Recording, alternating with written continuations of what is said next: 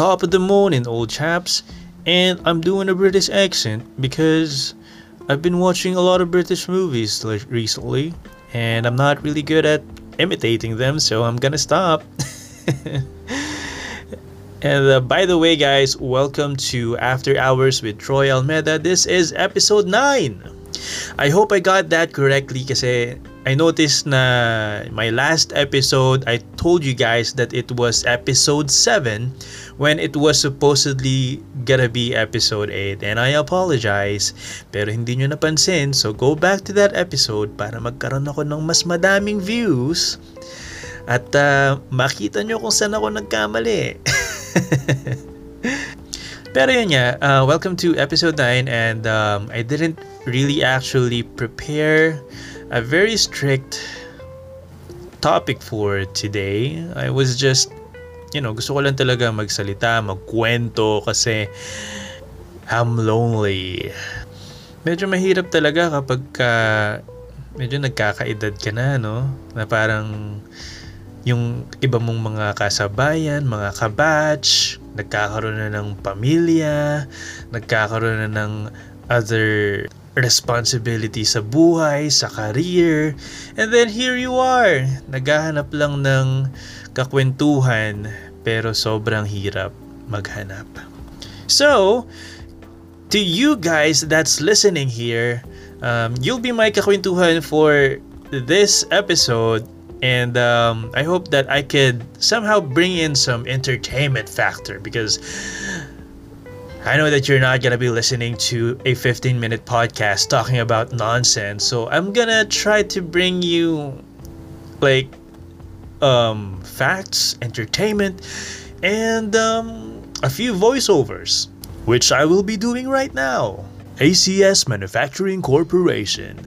ISO certified, world class quality. And I'm not that good, pero it's something that I'm working on just recently kasi uh, I've been I've been like watching a lot of TikTok videos wherein you know gumagawa sila ng mga voiceover for commercials and then somehow nakikita ko or naririnig ko na there are some similarities to the voices even though iba-iba yung tao na gumagawa, di ba? So I think it's on my part, I think it's doable. So, yon that is what I'm trying to do right now. Like, gumagawa ako ng mga videos sa TikTok, like imitating some of the um, famous commercials and siguro mga eksena, yung para mga ano, mga dialogues and monologues.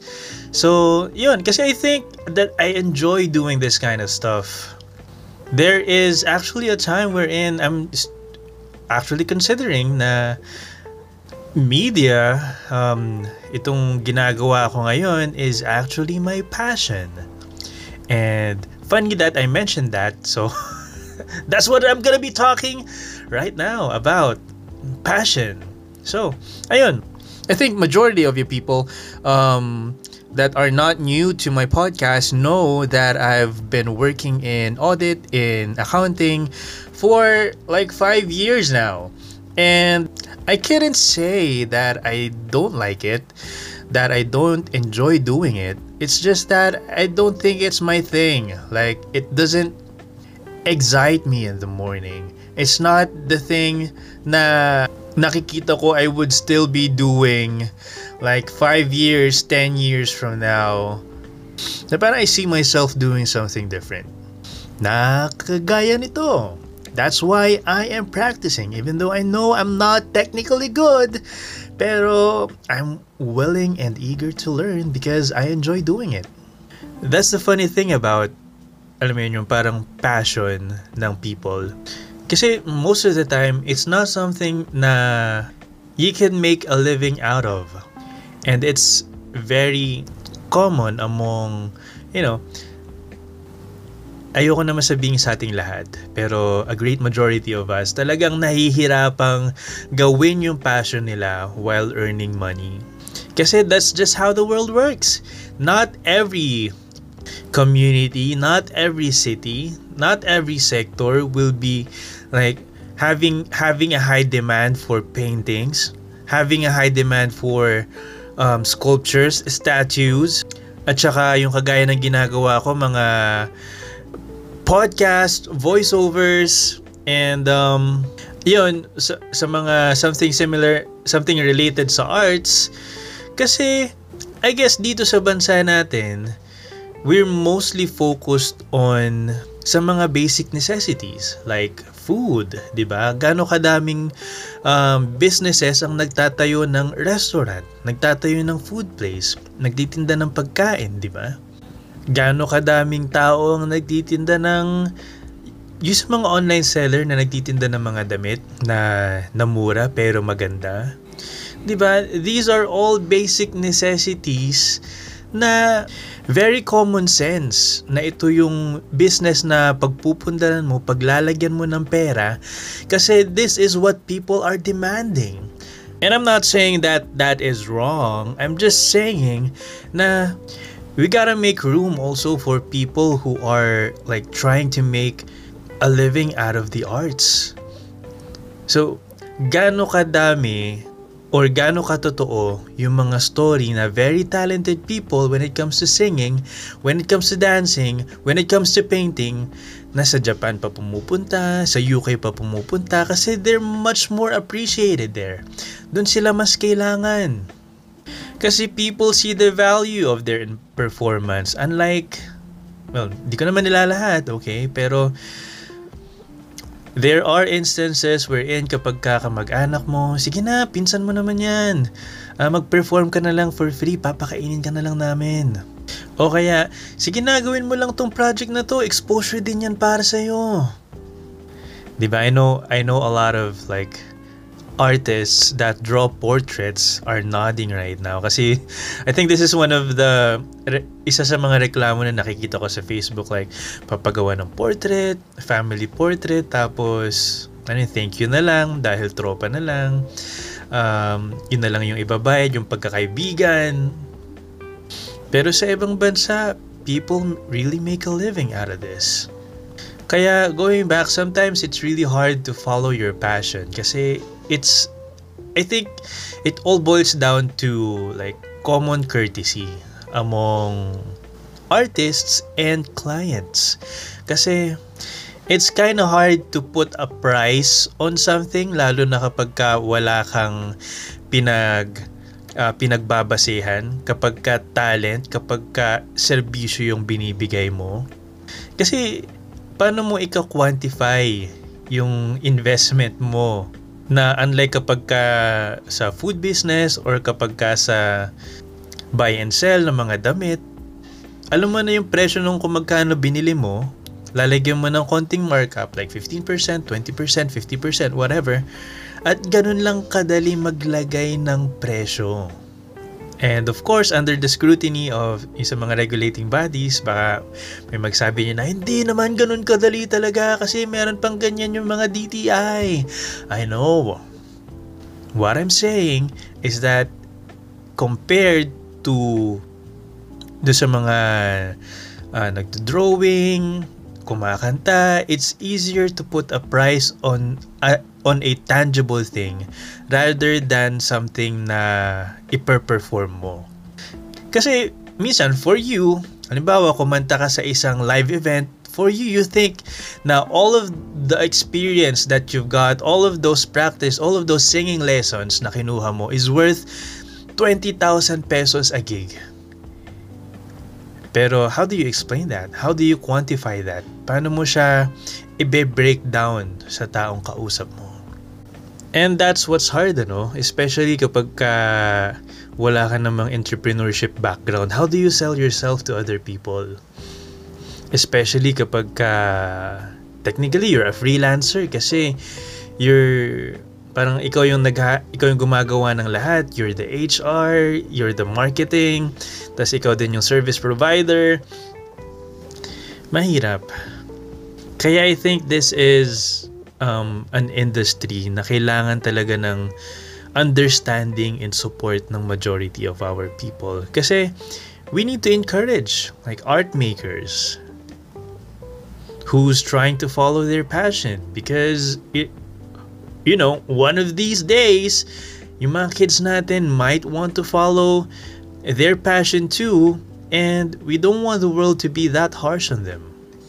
We already know how harsh um, pe- people are to some of some of our artists ngayon na parang um, we've been brought down by our parents, our family members na hindi hindi ka magfa-fine arts, hindi mo pagpapatuloy yung pagkakanta mo kasi wala ka namang kikitain dyan.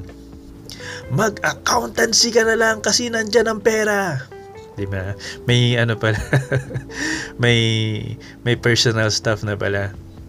Pero yeah, um, I know to, to some of you, I might, I might be sounding like a little bitch and um, reclamador, pero, you know, we've been putting up with I mean with compromising our whole lives and hindi ba masama or masama ba na mangarap into like putting yourself in a situation na you wake up every morning um, you're very excited and happy to do the thing that you want to do and aside from that kumikita ka ng malaking pera 'di ba So, that's my dream. Pero meron din naman yung mga tao na ano eh, like, um, they see a win kapag ka kumikita sila whatever industry they are they are in 'di ba? Kasi ano eh to some people money makes them happy. And as long as they're making money then that makes them happy. Pero to other people naman kasi we don't want to generalize we, we want to capture as every bit of um, of everybody's sentiments uh, dito sa show. So ayun we also gotta understand that there are people who dread to be in a corporate setup. Some people okay lang. Some people love to be in a corporate setup. And um, hindi lahat ng tao magkakaparehas ng makeup, di ba? So, di ko na alam kung saan napunta tong pinagsasabi ko, pero generally, I just want to say na we shouldn't stop striving to find our passion and to even doing it. Well, if you want to take a big leap and try to leave everything behind and pursue your passion, um, if you want to really go in hard, mm, there's a saying na napakinggan ko dati pa na parang if you want to move forward, if you want to um, if you want to cross that chasm, if you want to get where you are, you gotta burn the bridge behind you. You gotta burn the way pabalik sa yung comfort zone. Kasi that will push you to go all out. 'di ba? And to some people, sasabihin nila hindi ganoon kadali kasi there is fear. There is um, that responsibility that they have to put money on the table. And that's okay. Kasi I think ngayon madami na namang alternatives eh. Like ito, ang ginagawa ko, podcast, nobody pays me to do this. Nobody tells me to do this. And I don't think anybody or like majority of people I know enjoy hearing me talking about random stuff, random shit. But I like I love doing this. So I'm gonna continue doing it. And I guess gusto ko lang ano ayoko, ayoko namang sabihin inspiration or what not pero guess bottom line is you gotta like disregard yung yung mga negative words na napapakinggan mo sa paligid mo. Like for example, si yung pinaka relevant ngayon si Coach Chot Reyes, pinapababa ng Gilas Pilipinas. Pero if you look at the people na nagpapababa sa kanya, I don't think that their credentials are any much better than Coach Chot Reyes's.